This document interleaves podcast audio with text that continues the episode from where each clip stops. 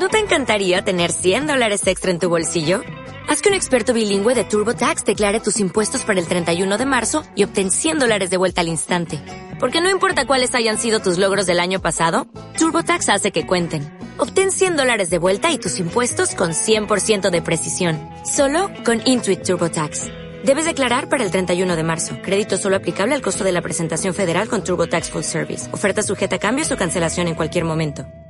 Cuestiones aparte. Comunícate con éxito y la vida te sonreirá. Tu espacio dedicado al estudio, investigación e impacto de la palabra hablada en cualquier entorno de comunicación. Tu podcast con Carlos Moreno Minguito. Cuestiones aparte. Hoy hablamos del mundo de la comunicación mediante la palabra como herramienta indispensable para transmitir el mensaje y por otro lado nos vamos a acercar al terreno emprendedor, a la creación del sueño empresarial en el ámbito online. Dos áreas que vamos a vincular perfectamente con dos expertos, cada uno en su campo, como debe ser. Rosa Quintana, ¿cómo estás? Muy buenas, ¿qué tal? Pues oye, lo primero muy agradecida de que hayáis contado conmigo para, vuestro programa. es un placer. Para mí también. Y segundo, muy contenta de poder hablar de estos temas que me parece que son de, máxima actualidad, aunque esto sea quizá una redundancia, ¿no? Emprendimiento, comunicación, hacer tu sueño, eso me ha encantado, esa frase que has utilizado, hacer tu sueño realidad, ¿no? Pues creo que se pueden conjugar todos esos términos y conseguirlo, claro que sí.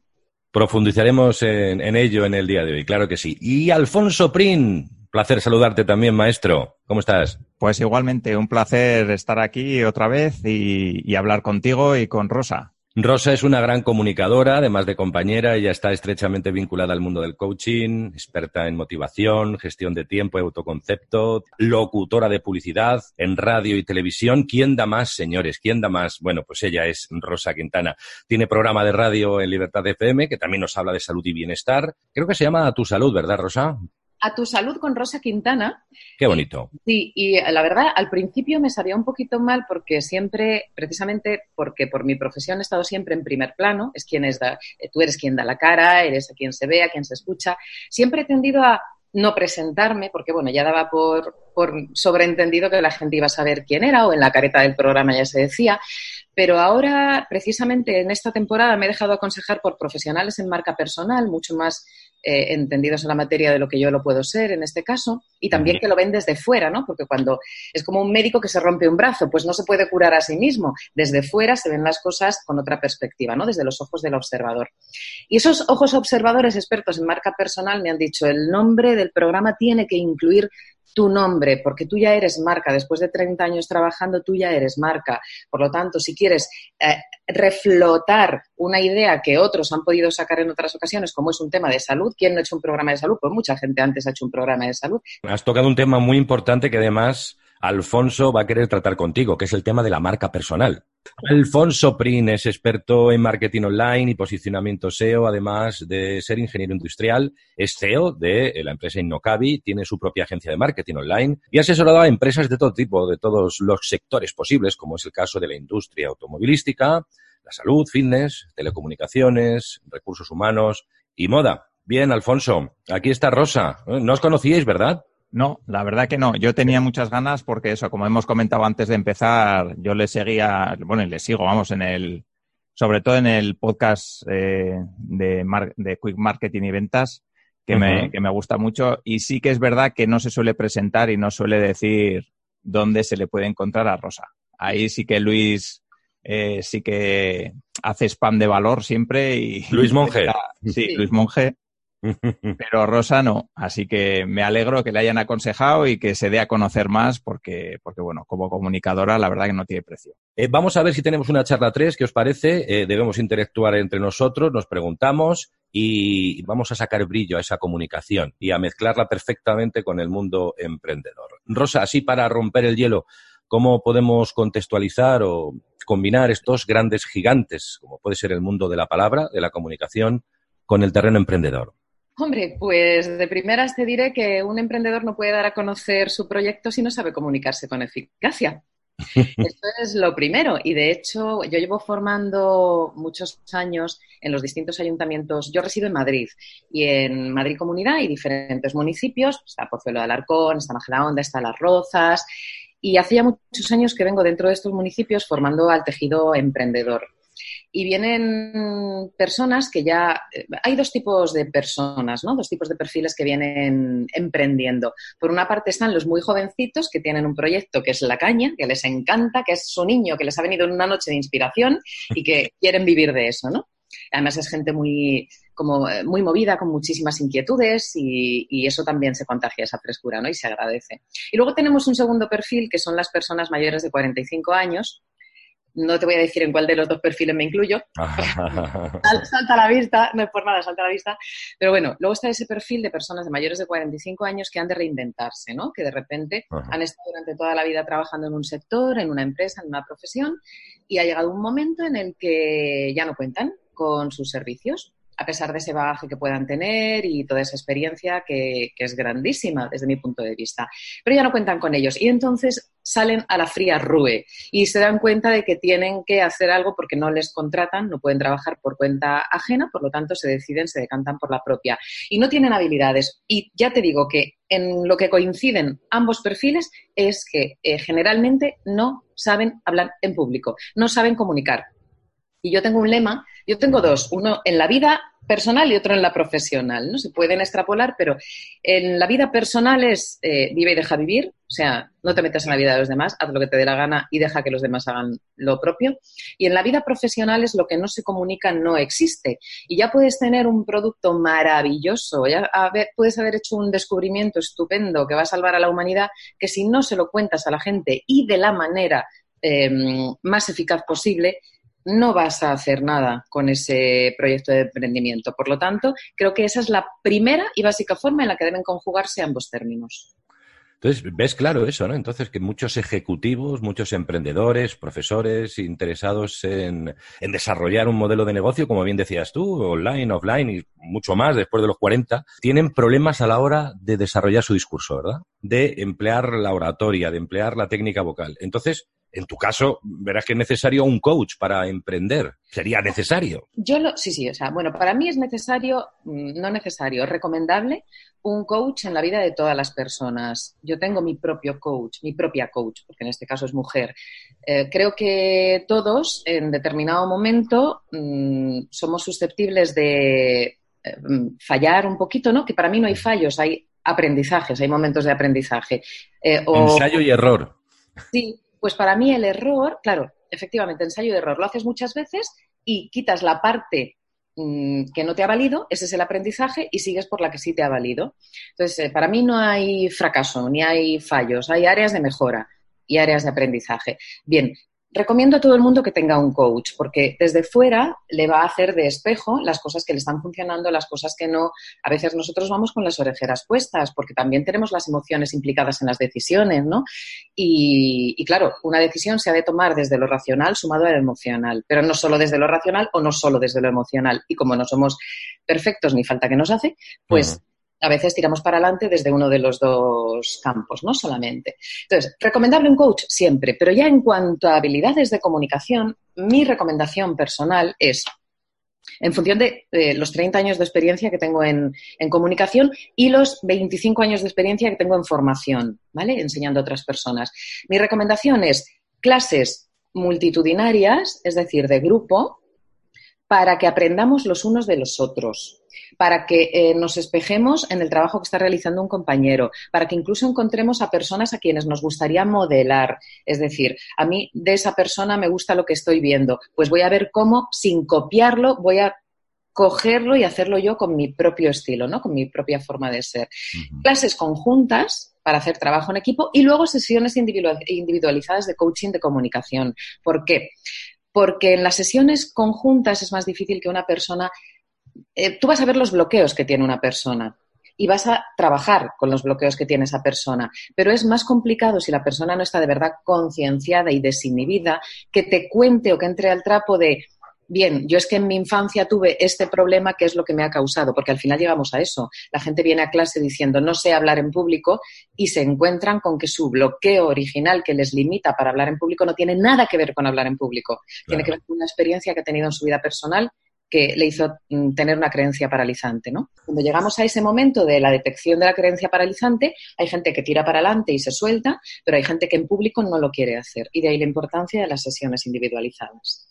Claro, ya entraríamos en el terreno emocional y en muchas otras cuestiones que podemos hablar dentro del coaching, pero no es un programa específicamente de coaching, pero sí dedicado al mundo de la comunicación y en todos sus entresijos vamos a entrar. Eh, yo creo que Alfonso también tiene, tiene una pregunta por ahí. ¿Quieres hablar de la marca personal? ¿Quieres hablar de la marca empresarial? ¿Cómo se pueden conjugar ambos conceptos? Y quiero que se lo preguntes a Rosa porque, porque lo tienes ahí, lo tienes ahí en mente, lo sé, lo sé. Sí, a sí. Ver, a ver, porque para mí él es un experto en esto y yo soy, mm, vamos, neófita no, antes.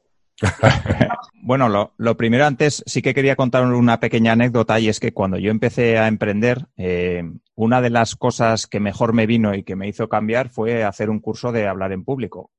Y claro. tuve la suerte de tener también una de las personas que nos dieron formación en, en el programa en el que entré y tal, eh, bueno, pues nos hizo muchos juegos para soltarnos, para aprender a hablar en público, para ver cómo hablaban otros y aprender. O sea, que eso que decía Rosa, de que es muy bueno eh, tener eh, clases grupales donde veas qué errores cometes tú, donde veas sobre todo qué errores cometen otros e intentar aprender de ello, yo creo que eso es fundamental. Así que yo lo he probado y realmente pues creo que funciona. Bien. Dicho esto, eh, sí que me parece una pregunta interesante para, bueno, pues para Rosa, eh, porque al final, cuando eres emprendedor, siempre tienes la, eh, la encrucijada, ¿no? De saber si quieres mo montar una marca personal o si quieres montar una marca de empresa. Entonces, ahí yo creo que todo emprendedor tiene siempre esa duda, ¿no? ¿Cuándo es mejor montar una marca personal o cuándo es mejor montar una marca de, empresa? Desde mi punto de vista, yo creo que cuando ambas cosas son buenas, recomendables y, pueden ser certeras, pero desde mi punto de vista, yo creo que eh, llega el momento de montar una marca personal cuando tienes una trayectoria de éxito y comprobada en ese sector. Me explico. Imagínate que mmm, yo quiero comercializar pastillitas para adelgazar, ¿no? Uh -huh. Y es la primera vez que hago esto y compro, adquiero un producto, me envasan un producto, me fabrican, me hacen un producto para mí, yo pongo mi etiqueta y yo pongo mmm, adelgaza con Pepi Pérez. Y la gente va a decir, bueno, ¿y quién es Pepi Pérez? Salvo que seas Ana María la Justicia, que se ha hecho una institución en eso en este país. Y, y, eso también es después de mucha trayectoria de éxito, ¿no? En el, eh, en el, eh, en el negocio a pie de calle. Pero creo que si ya tienes una trayectoria consolidada y de éxito, es decir, si yo llevo toda la vida proyectando, por ejemplo, en redes sociales una forma fit de vivir, eh, una forma saludable de alimentarme, un cuerpo 10, eh, una preocupación por mi forma física y por mi salud, si yo llevo 20 años haciendo eso, pues a los 20 años o 5 o lo que sea, ¿no? Pero cuando ya tengo un público que me reconoce por ser exitosa en eso y que me sigue, entre comillas, ¿no? Eh, creo que es el momento de potenciar la marca personal. En cambio, recomiendo potenciar una marca empresarial cuando no tienes contacto previo con ese sector o cuando quieres permanecer en el anonimato, porque yo eh, tengo personas a mi alrededor que ellos son empresarios de muchísimo éxito, que llevan muchos años en lo suyo y que no quieren aparecer en ningún lado y que no quieren que aparezca nadie, simplemente quieren que se, relacione el éxito de su marca con un producto o con un servicio, generalmente con un servicio. Entonces, bueno, desde mi punto de vista, ¿cuándo lanzar marca personal? A la hora de emprender, cuando ya tienes una trayectoria reconocida en lo que quieres hacer. ¿Cuándo potenciar una marca profesional o de producto o servicio? Cuando te inicias o cuando quieres permanecer en el anonimato, no quieres que se te relacione. A ver, Amancio Ortega él eh, se le reconoce después de muchísimo tiempo persiguiéndole, pero a, hasta hace muy poco, hasta hace pocos años, no sabíamos quién era el propietario de Zara, Massimo Dutti y demás, ¿no? Y bueno, luego por circunstancias ha salido a la palestra, porque es una de las mayores fortunas del mundo. Pero si no, él no querría, él no potencia vístete con Amancio Ortega, sino viste de Zara. Ese es mi punto de vista. Sí, yo, yo también creo que es un poco también la visión que tengas de, del negocio, ¿no? Si va, a, si va a ser un negocio en el que pues eso, al final, perdón, haces una marca personal eh, cuando realmente tú vas a estar ahí todo el día y la marca, se, se, o sea, y, y, el negocio se basa un poco en ti, ¿no? Claro, que la gente confíe en ti. Es decir, te sigo a ti y lo que me des me lo voy a poner o me lo voy a tomar. Sí, eso es. Y si quieres eh, permanecer más en el anonimato o si quieres que sea más una empresa donde tú te puedas retirar en un momento dado, ¿no? Porque hay gente que también, pues igual dice, dentro de cinco años yo no quiero estar haciendo esto. Ahora me motiva, pero dentro de cinco años yo qué sé, ¿no? O quiero vender la empresa, la, pongo al máximo y en ese momento álgido digo, la vendo y que otros se hagan cargo de esto. Yo monto otro, monto otro negocio, me dedico a hacer este tipo de, actividad. Y una cosa muy importante que tenemos que tener en cuenta, que cuando desarrollamos tanto marca personal o marca empresarial, hay que ver que esto es un proyecto largo. Esto es un camino a, recorrer.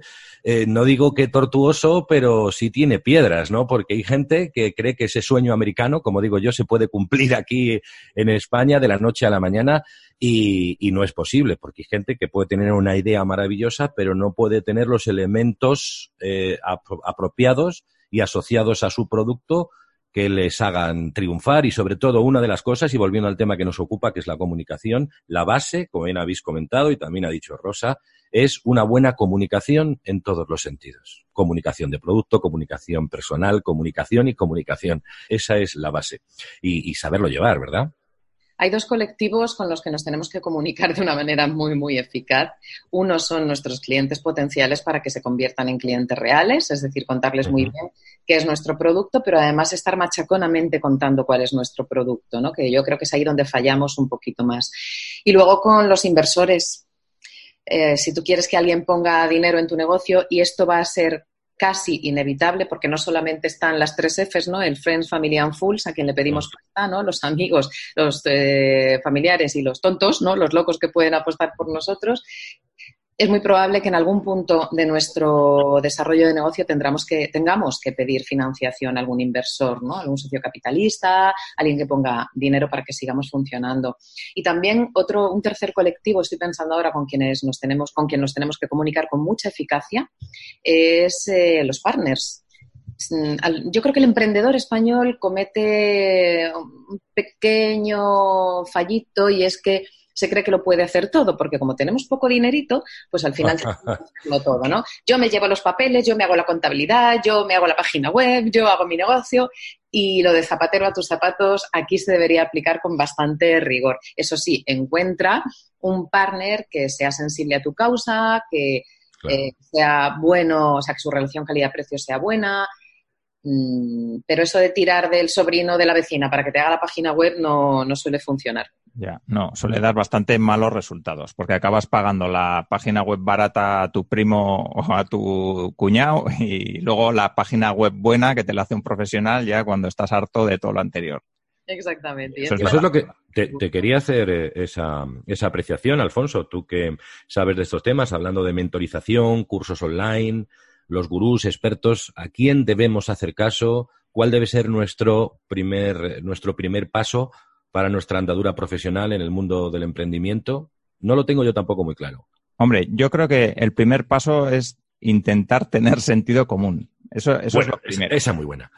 Sí, sí, porque, porque te venden de todo. O sea, ya sabes que no puedes adelgazar con una pastilla, ya sabes que no puedes ganar un Tour de Francia eh, si, si andas en bici una vez a la semana. O sea, hay cosas que ya por lógica son inviables. Entonces, que alguien te venda que vas a tener éxito y vas a estar facturando eh, un millón de euros si haces su curso, pues ya de entrada es algo que no tiene ninguna lógica, ¿no?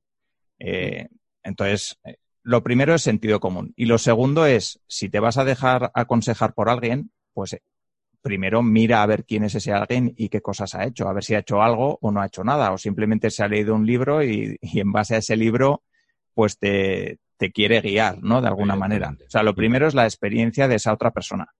Sí que es verdad que al final emprender no es un camino que esté perfectamente marcado, ¿no? Sino que se trata de ir dando pasos y en esos pasos ir aprendiendo. es un poco eh, las bases también de la metodología Lean Startup. Eh, vete creando pequeños experimentos que te vayan permitiendo validar tu idea de negocio. Y puede que llegue un momento en el que esa idea de negocio realmente pues, pues veas que no tiene sentido. Pues ya está, no pasa nada porque no has hecho una inversión gorda, porque no te has gastado todos tus recursos, todo tu tiempo y todo tu dinero y toda tu ilusión, que también es importante, eh, sino que lo que tienes que hacer es ir dando pequeños pasos que te permitan validar, ¿no? Y en un momento dado, si te encuentras ¿qué hago? ¿Sigo o no sigo? Pues también puedes pivotar y pensar que ir en otra dirección tampoco, tampoco tiene por qué ser algo malo, sino que simplemente es hacia donde te lleva el mercado, ¿no? Yo digo que siempre lo que hay que hacer es intentar encontrar un problema que merezca la pena ser solucionado. No vale, yo tengo una gran idea y con esa idea me voy a forrar, sino que si el mercado no quiere tu idea, por mucho que a ti te guste y que estés enamorado de tu idea, no, no, vas, a, no vas a triunfar, ¿no? Entonces, lo primero es intentar encontrar ese problema y a partir de ahí ir, ir testando, ir haciendo pequeños experimentos que te permitan validar. Efectivamente, estoy súper de acuerdo, Alfonso, y además qué importante es, porque a veces, claro, bueno, nosotros emprendemos, tenemos una idea de negocio, nos enamoramos de ese niño, ¿no?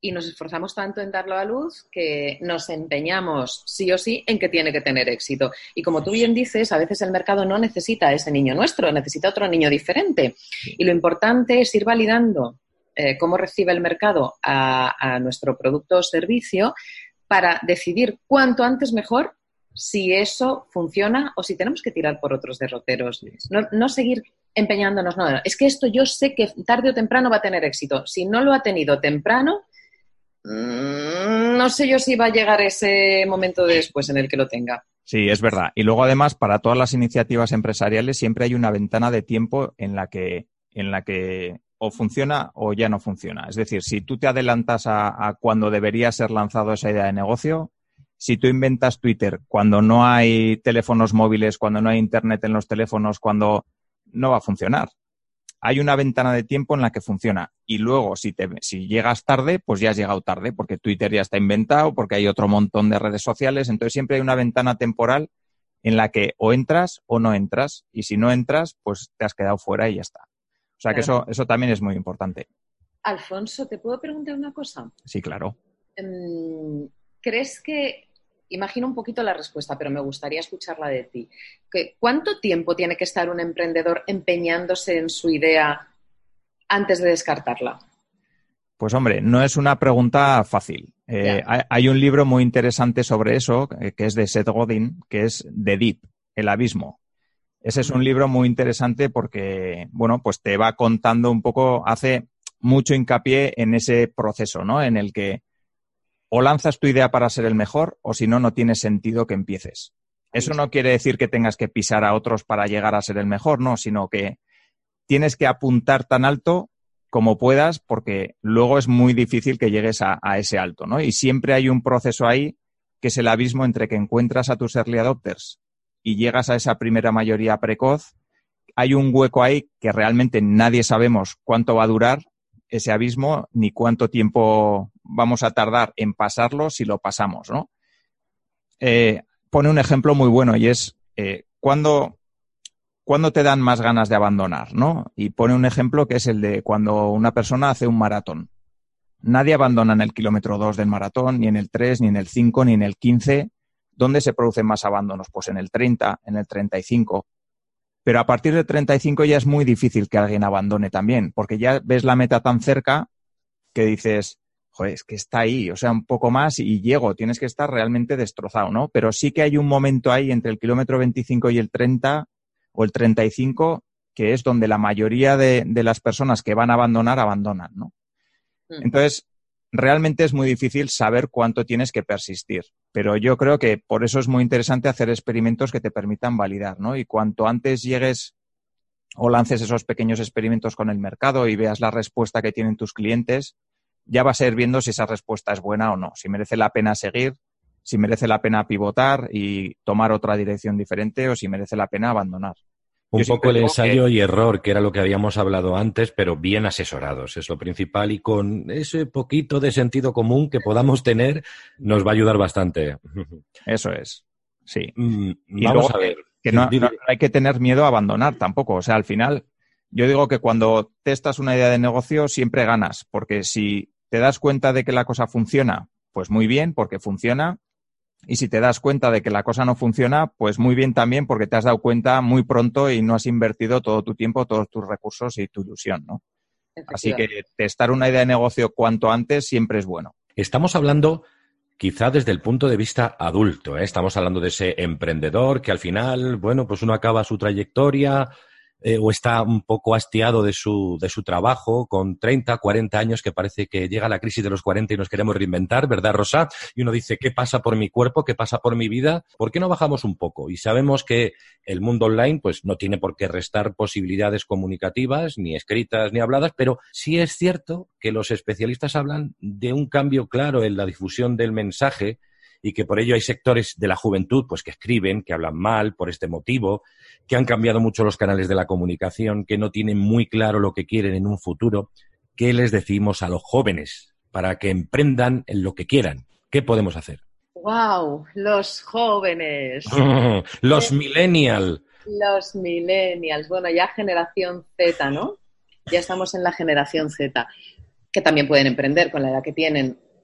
O por lo menos tener un proyecto de futuro. Sí, hombre, de, hecho hay muchos jóvenes que ahora, bueno, pues eh, yo qué sé, yo cuando empecé, cuando estaba estudiando ingeniería, vamos a emprender, era una palabra que no existía en nuestro no vocabulario. claro. Efectivamente. Mira, tengo, Alfonso y Rosa, tengo un dato. El 5,1% de los niños españoles quieren ser youtuber en un futuro.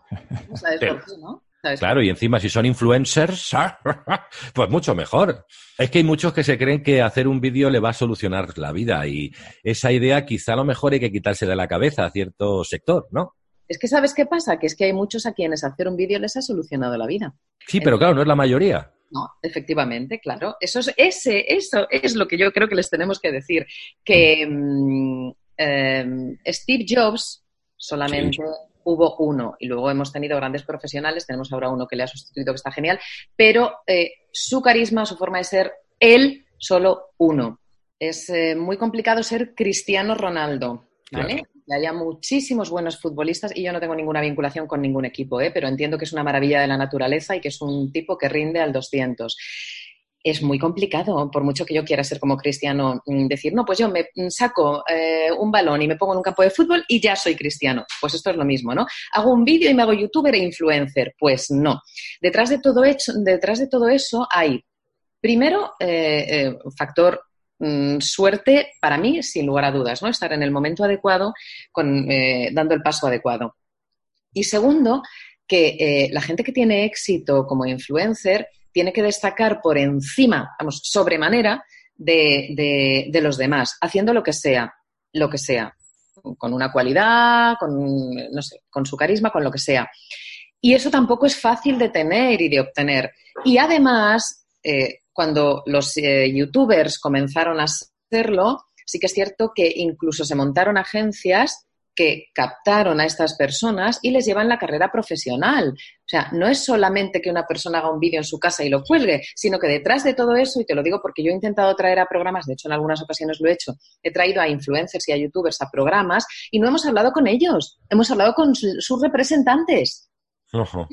Tienen representantes y cobran eh, cifras millonarias por hacer una recomendación, por lucir un producto, por llevar una camiseta, por lo que sea, ¿no? Entonces, claro, eso es lo que la gente joven ve desde fuera y eso es lo que quieren tener, pero no saben que eso solamente es la punta del iceberg, que debajo hay un montón de cosas más. Entre ellas, mucha esclavitud. Quiero decir, esto es un 24 sobre 24. Esto no es grabar un vídeo y colgarlo en la red y ponte a vivir. No, no, no, esa gente está trabajando un montón de horas están pendientes de su público, están entregados a no sé qué, una firma, eh, estar en una imagen, haciendo imagen de un producto, están trabajando 24 sobre 24. No todo el mundo es capaz de aguantar esa presión. Vemos al Rubius en escena y creemos que es algo sencillo, pero detrás hay una arquitectura empresarial, una arquitectura de marketing y lo que decía el famoso Risto Mejide, ¿no? Esto es un producto.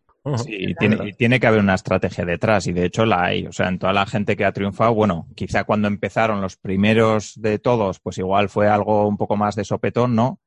Pero ahora, desde luego, si te quieres posicionar ahí, eh, tienes que tener una estrategia detrás sí o sí, porque si no es imposible. O sea, grabándote cuatro tonterías en casa no, no llegas a nada. Posicionémonos, Alfonso, en redes sociales. Hay que hablar de marca personal y de marca empresarial. ¿Qué hacemos en las redes sociales? Bueno, pues en redes sociales, eh, al hilo un poco de lo que comentábamos al principio, si tienes una marca empresarial Eh, yo creo que es muy interesante que tengas tus propias redes sociales para que, bueno, pues des a conocer un poco lo que haces, tengas esa comunicación con el público que, está muy bien, eh, tengas esa comunicación con los clientes y, de alguna manera transmitas cuáles son los valores de, tu propia empresa, ¿no? Tampoco se trata de hablar siempre de yo, yo, yo y qué es lo que hago yo y qué bueno soy y qué bien lo hago, sino, pues bueno, transmitir un poco los valores que, que tiene tu empresa, ¿no? Y ya si eres un emprendedor con marca personal, pues entonces, lógicamente, ahí es, eh, ahí eres tú. O sea, tampoco hay, hay mucho más que rascar. Eres tú y las cosas que haces y, lo que cuentas, ¿no? Y luego sí que es verdad que se pueden compaginar las dos también. Como decía Rosa, cuando ya llevas una trayectoria profesional durante un tiempo y, y, tienes una marca, o como me puede pasar a mí, ¿no? Que está en Nocabi y luego también estoy yo, pues pues bueno, yo creo que es interesante compaginar las dos, porque de alguna manera, pues la marca personal también puede potenciar la marca empresarial y al revés. Tengo una duda. Ahí va, que salga, que salga esa duda. A ver, el señor experto en redes, Alfonso, ¿qué, me aconsejas como usuaria? Ahora me voy a poner al otro lado, ¿vale? Em, ¿Cómo gestionas o cómo recomiendas gestionar en redes sociales la presencia de los extraños? Me explico. La gente te ve en televisión y generalmente las personas son muy amables, se dirigen a ti con mucha prudencia, eh, admiro tu trabajo, me encanta lo que haces, pero también es cierto que hay un porcentaje que no es pequeño, ya te digo, no es pequeño, que entras en su casa a través de la tele o de la radio y se consideran con derecho para mm, entrar en tu vida, ¿vale? ¿Cómo se gestiona eso? Porque yo creo que es eh, para las personas eh, públicas, para, para, quienes se convierten en un, porque lo son por su trabajo, en un personaje de vez en cuando, unas cuantas horas al día, es complicado gestionar esto y evitar que suponga un escollo en, el desarrollo del trabajo, ¿no? ¿Cómo gestionas a los invasivos? Hombre, pues eh, no es fácil, la verdad, pero yo creo que hay que, hay que distinguir entre, entre dos, ¿no? Entre dos escenarios diferentes. Uno, cuando eres Cristiano Ronaldo o eres un personaje muy famoso que te están entrando cada día 100 comentarios, 100 emails o, o 200 o miles, no sé, no sé qué volumen trabajará la agencia que le lleve a ese hombre la comunicación, pero vamos, tiene que ser brutal. Y luego la gente, pues que bueno, que de alguna manera está expuesta o, recibe un número limitado de, mails, ¿no? Cuando ya esa comunicación se te, se te va de las manos, pues yo creo que llega un momento en que ya no puedes responder a todo. Entonces, pues, pues mira, así es la vida, ¿no? Las horas son las que son en el día y puedes gestionar lo que puedes gestionar. Cuando tienes un volumen más pequeño que realmente lo puedes gestionar, yo creo que sí, sí es muy interesante responder a todo, mm. o por lo menos intentarlo, y hacerlo siempre de la mejor manera posible, de la, de la manera más educada posible, intentando, pues, eh, si te hacen preguntas, pues intentar responderlas, pero claro, teniendo en cuenta que tu tiempo también es limitado. Entonces, yo, pues dedico, por ejemplo, ¿no? No es que yo sea famoso ni que tenga miles de seguidores, pero tengo la suerte de que tengo un blog que es bastante seguido y, me preguntan muchas cosas, ¿no? Sobre temas de emprendimiento y tal. Recuérdanos cuál es, por favor. Sí, innocabi.com. Y ahí, pues bueno, hablo de marketing online, de emprendimiento, de metodología Lean Startup, de todo ese tipo de, cosas, ¿no? Entonces, pues sí que es verdad que hay mucha gente que me, que me pregunta cosas. También es verdad que la mayoría, como dices, son muy amables, ¿no? Y eso es muy fácil responder cuando alguien, pues bueno, te pregunta cosas que además tienen sentido. Pero luego, efectivamente, hay un porcentaje pequeño que te preguntan de todo, que se creen con derecho a que tú inviertas todo tu tiempo en darles una respuesta o en ayudarles. Y, bueno, pues ahí yo creo que sí que hay que cortar un poco con educación y tal, pero bueno, al final eres una empresa, tienes un tiempo limitado y si se lo dedicas a alguien eh, que encima no te lo pide de malas maneras, pues, pues estás dejando de lado a otros que, son mucho más valiosos, ¿no? Sí, y hay una cuestión, y sobre todo siendo mujer, me entenderéis vosotros, ¿no? Eh, quiero que, creo que todas las personas que nos escuchen lo van a entender o van a empatizar al menos. Siendo mujer, hay mucha persona que te escribe por redes sociales y como ve que contestas porque eres amable ¿eh? y te preocupas por... Claro, porque a mí me preocupan de verdad las personas que siguen mi trabajo me gusta darles el mejor servicio que yo pueda, me gusta darles mi, faceta más excelente dentro de lo que hago profesionalmente. ¿vale? Mm. Claro. Y, mm, y luego es como, a ver, cuando nos tomamos un café, me acerco donde estés trabajando, nos tomamos un café, no entienden que no te puedes tomar un café con todo el mundo que te lo pide. Que a mí me encantaría hacer un café multitudinario, ¿no? De decir, a las, 100 personas de este mes, pues todos nos tomamos un café juntos. Como eso no es posible, además no es lo que pretende la gente, pues no te puedes tomar un café. Y es cuando empiezan los enfados, ¿no? y es, eh, no, se dan, no, no, sé si se dan cuenta o les da exactamente igual cuando se dan cuenta, pero sí estaría bien y hago un llamamiento desde aquí a que eh, nos valoren por nuestro trabajo, pueden empatizar contigo como persona, pero sobre todo que tengan en cuenta que tú estás situado ahí en ese punto en las redes sociales o que estás en la tele o estás en la radio por tu trabajo, por una cosa que haces mejor que otras, ¿no? Entonces, que te valoren por eso y que el vínculo que se establezca que sea solo para eso. es la petición que lanzo desde aquí. Ojalá este guante lo recoja muchísima gente.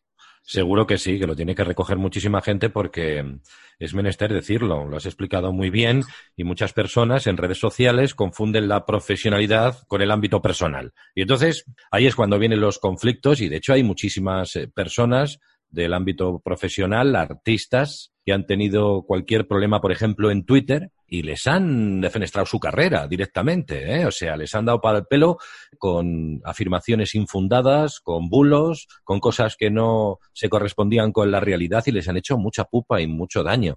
Por lo tanto, Carlos, perdonadme, para que no se me olvide, cuando antes decías, ¿qué le podemos decir a los jóvenes? ¿no? Eso es, sí.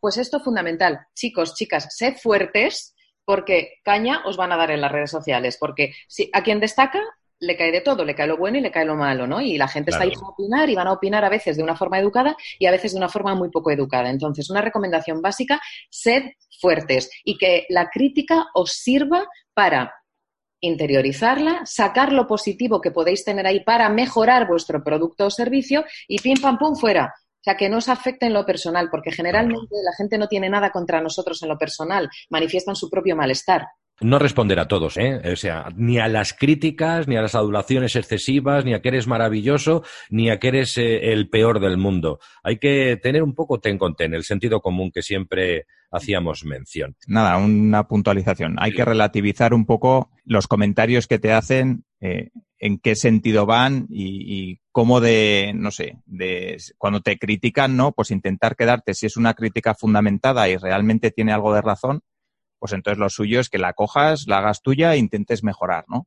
Pero hay críticas que simplemente lo que quieren es dañarte. Entonces, ese tipo de críticas, pues bueno, eh, ya se quedan al nivel, ¿no? De la persona que te las hace. O sea que yo creo que es mejor ahí no entrar al trapo. Claro, las críticas que no son constructivas no hay que hacerlas caso. Son simplemente bueno, pues para hacer daño y, y, nada más. Pero los jóvenes están muy tiernecitos. Claro. Eso les hace mucha pupa y les puede hacer convertirse en juguetes rotos. Pues no, chicos, chicas, fuertes, a por vuestro objetivo, a, cumplir vuestro sueño, como decía Carlos al principio, y a aprender, como decía hace un momentito Alfonso que hay mucho troll, ¿eh? que se trolea mucho, hablando en el argot millennial, se trolea mucho por Internet. Eh, pero volvamos, volvamos al tema de la comunicación. En Rosa, antes eh, hablábamos con Alfonso de redes sociales, yo te hablo a ti, del mundo del coaching, del mundo de la comunicación de la palabra para transmitir el mensaje. Qué bonito, cómo me gusta ese claim, eh, cómo me gusta eso. Háblanos de la programación neurolingüística aplicada a la oratoria. Todo esto es efectivo, ¿verdad? Todo esto funciona. ¿Qué hay de nuevo? Porque quieras o no es una técnica relativamente novedosa en nuestro país. Bueno, es eh, novedosa, como dices, en nuestro país. sí, sí, por eso he matizado, sí. La programación neurolingüística o PNL nació en el año 1971 de la mano de grandes profesionales, John Grinder, Frank Buselik, eh, Richard Bandler, y mm, es súper potente se puede profundizar muchísimo en la programación neurolingüística. De hecho, hay tres niveles para poder enseñar PNL. Hay tres niveles, que es Practitioner, después va Master y después va Trainer.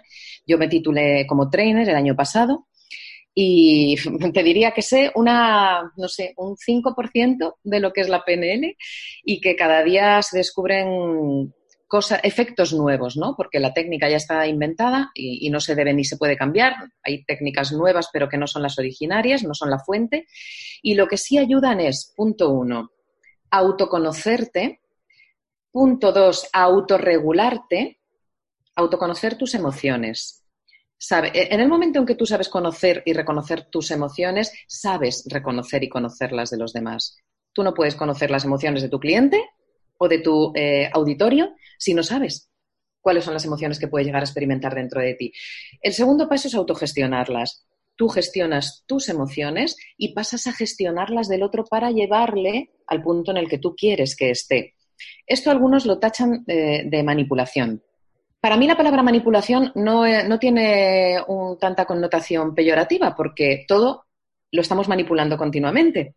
De hecho, ahora estamos manipulando a la audiencia en un sentido o en otro. Estamos manipulando nuestras palabras, nos estamos manipulando entre nosotros tres, estamos teniendo contacto los unos con los otros. bueno, realmente esto, esto es opinión, ¿verdad, Rosa? Entonces. Sí, sí, a ver, todo, desde el principio de esta entrevista, de este post, todo lo que yo he dicho es opinión, porque parte de mí.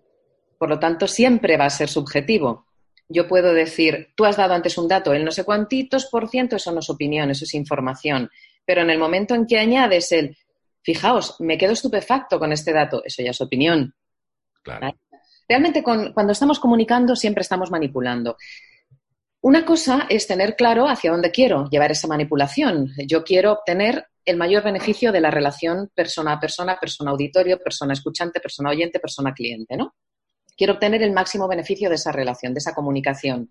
Y el máximo beneficio no puede pasar porque el beneficio solo sea mío, que yo creo que de ahí viene la connotación peyorativa del término manipular. El beneficio ha de ser de los dos. De esta relación tiene que salir una relación de win-win. Yo gano y tú ganas. Entonces, la PNL, ¿qué nos permite? Conocer mis emociones, saber detectar las tuyas, poner eh, sobre la mesa em, eh, eh, el concepto de sé lo que te está pasando lo contrasto, ¿es esto lo que te está pasando? Hasta averiguar si realmente es eso, ¿vale? A través de la comunicación y ponerme a tu disposición para que tú obtengas de esta relación lo que quieres obtener y que yo, a, mi vez, obtenga de esta relación lo que quiero obtener, ni más ni menos. Entonces, la PNL nos ayuda a conocer nuestras emociones, identificar nuestras emociones, conocerlas del otro, identificarlas, gestionar ambas por individual y gestionar ambas en conjunto.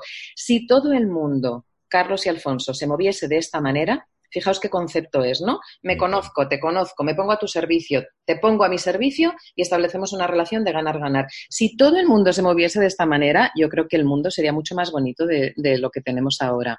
Ahí sí que habría una dialéctica, una transmisión de la palabra, no hablar por hablar, sino hablar para entenderse, hablar para comunicarse para llegar a algo. Es decir, eh, tenemos que tener un conocimiento emocional de nosotros mismos para luego saber comunicarnos con los demás. Primero nosotros, conocernos un poquito por dentro, para luego transmitirlo a los demás, pero eso no se enseña en los colegios.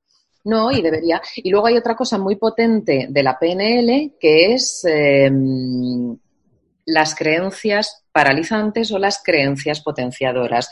Todos nos comportamos como nos comportamos en función de unas creencias que nos vienen en función de cómo pensamos y esos pensamientos llegan de las cosas que nos han pasado en otros momentos de nuestra vida. Quiero decir, imaginaos, ¿no? Si a mí mi madre siempre me ha dicho, eh, no camines mm, descalza, porque esto se ha dado, no camines descalza porque te vas a constipar.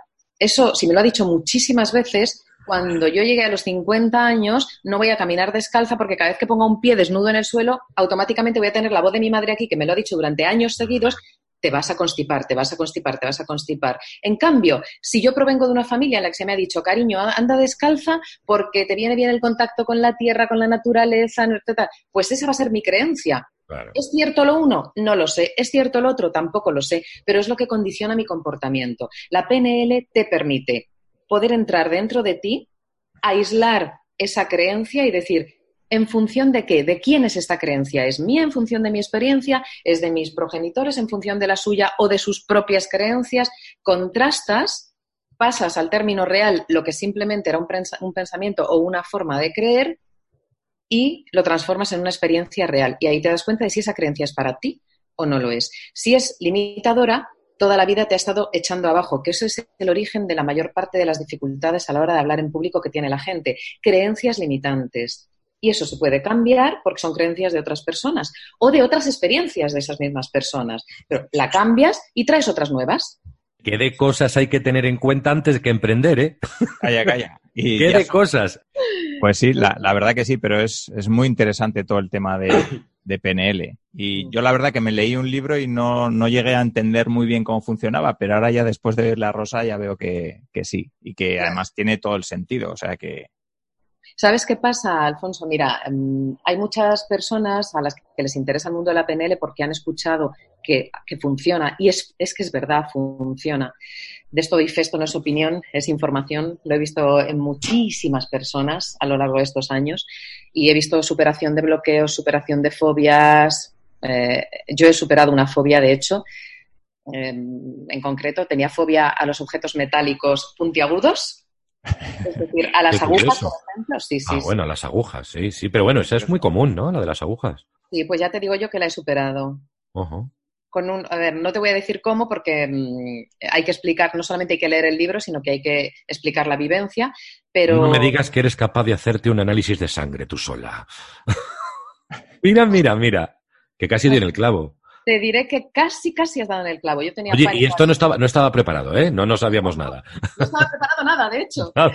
Es genial, a mí me encantan estas cosas improvisadas, ¿no? Oye, ¿esto cómo se llama en términos psicológicos o en términos de coaching? Se llaman sincronicidades, ¿verdad? Sincronicidades, exactamente, así es. Bueno, pues lo que decía, ¿no? Que no basta con leerse el libro, a la gente le fascina saber que la PNL funciona, se compra un libro, no entiende nada porque es complicado, ¿vale? Eh, tienes que... Doy fe, doy fe. Claro, es que no solo tienes que leerlo, que por muy inteligente que seas y ha habido de información que estés, pero tienes que tener al lado una persona que te vaya explicando con experiencias reales cada una de las teorías que vas viendo en el libro. Y luego tienes tú que vivenciarlas.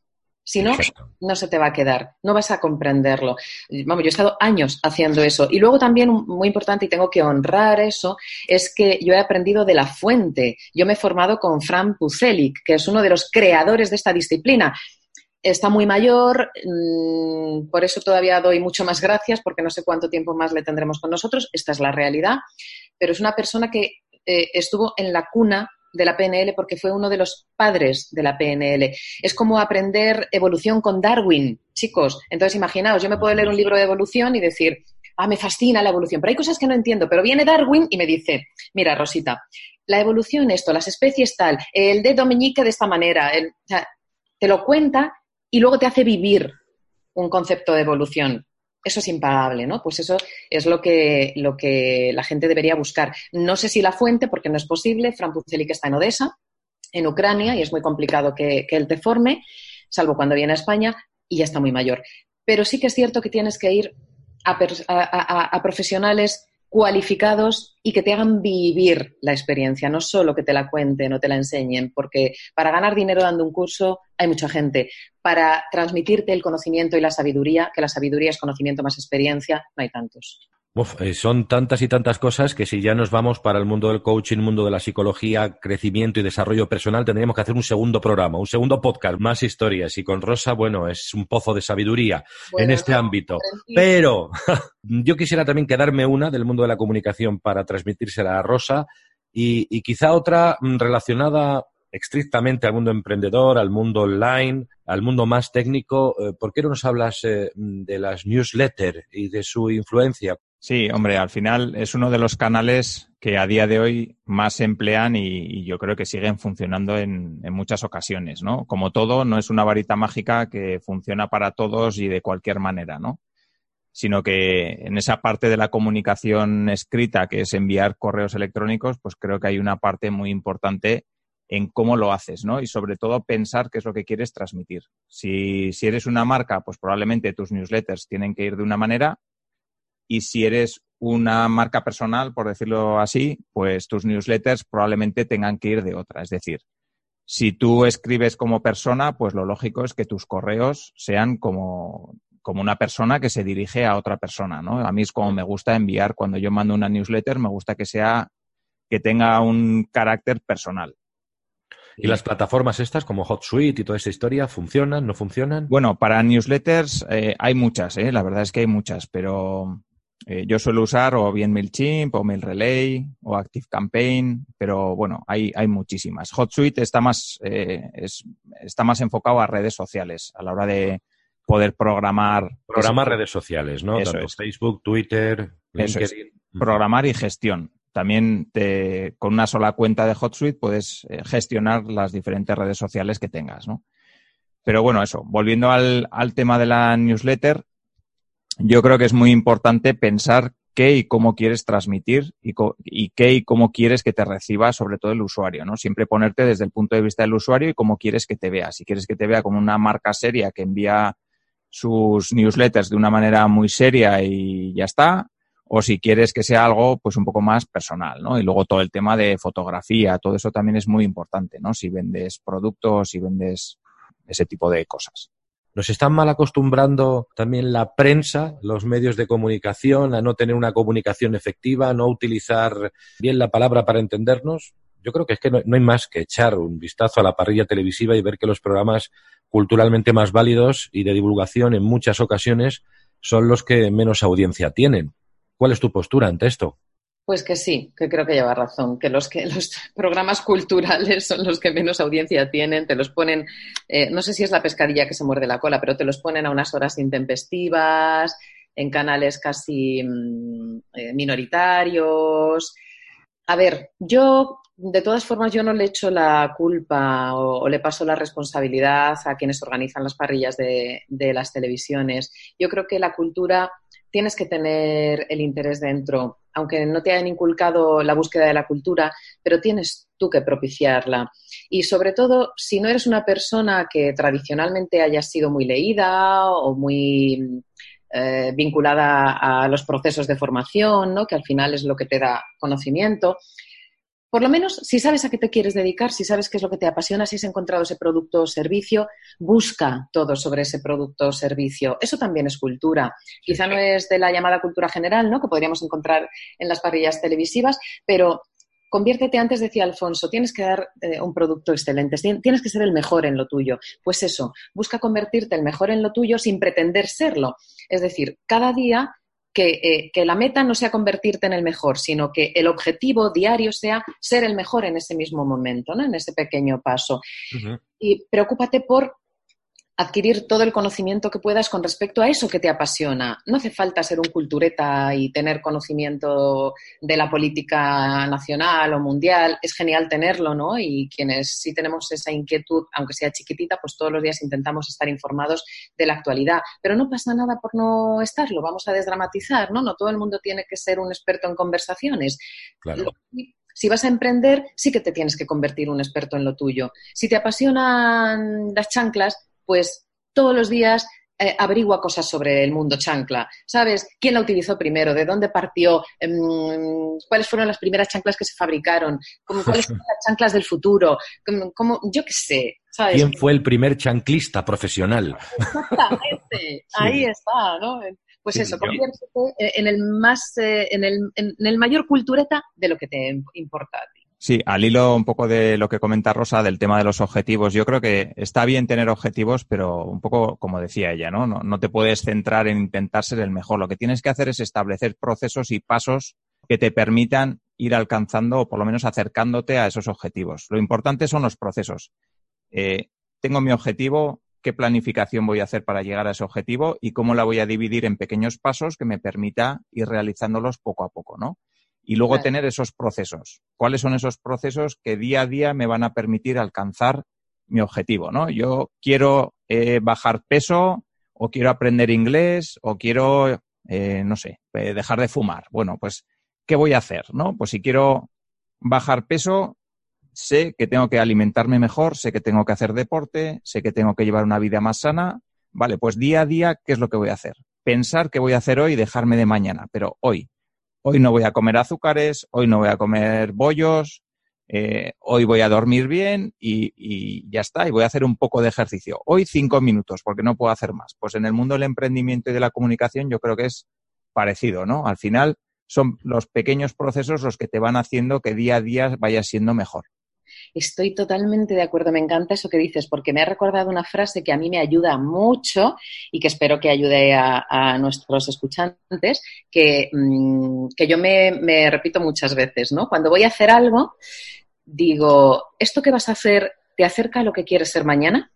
Y a mí eso me ayuda muchísimo, porque hay veces que es, eh, sí, este paso que voy a dar ahora mismo me, acerca a, mi objetivo, me acerca a lo que yo quiero ser. Que esto trasladado a uno de los ejemplos que has dado, quiero eh, adelgazar, por ejemplo, sería este boyaco que me voy a comer me, me acerca a mi mm, cuerpo fit que quiero tener dentro de un tiempo. No, vale. Y luego yo elijo si me lo como o no. ¿vale?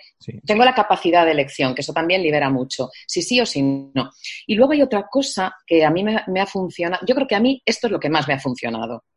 Acabamos de dar con, el secreto de, si yo tengo algún éxito, acabamos de dar con el secreto de ese éxito. Muchas de las personas que pasan por mis clases en la universidad, en donde sea, me dicen, eres la persona, esto sin duda no es así, ¿vale? Pero me lo dicen y a mí me encanta, eres la persona que mejor comunica de todas las que he conocido. Esto no es así, hay personas que comunican muchísimo mejor que yo, en quienes yo me, miro, ¿no? Como si fueran mi espejo y mi modelo a seguir, pero me gusta que me lo digan porque seguramente soy una de las mejores que han conocido ellos a la hora de comunicar. ¿Y cómo he llegado yo a eso? No he llegado de la noche a la mañana he llegado, primero, con muchos buenos hábitos, como tú decías, Alfonso, ¿no? En lugar de comerme el bollo, no me lo como, pues en lugar de eh, salir hasta las 3 de la mañana, si mañana tengo que dar una clase y tengo que tener mi voz en pleno estado de rendimiento, pues no salgo hasta las 3, es más, a lo mejor ni salgo, ¿no?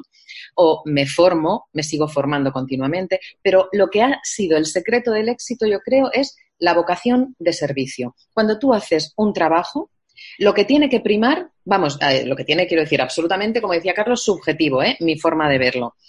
Y a mí me funciona, así que lo recomiendo. Lo que tiene que primar es dale al que tienes enfrente todo lo máximo que tú tienes dentro.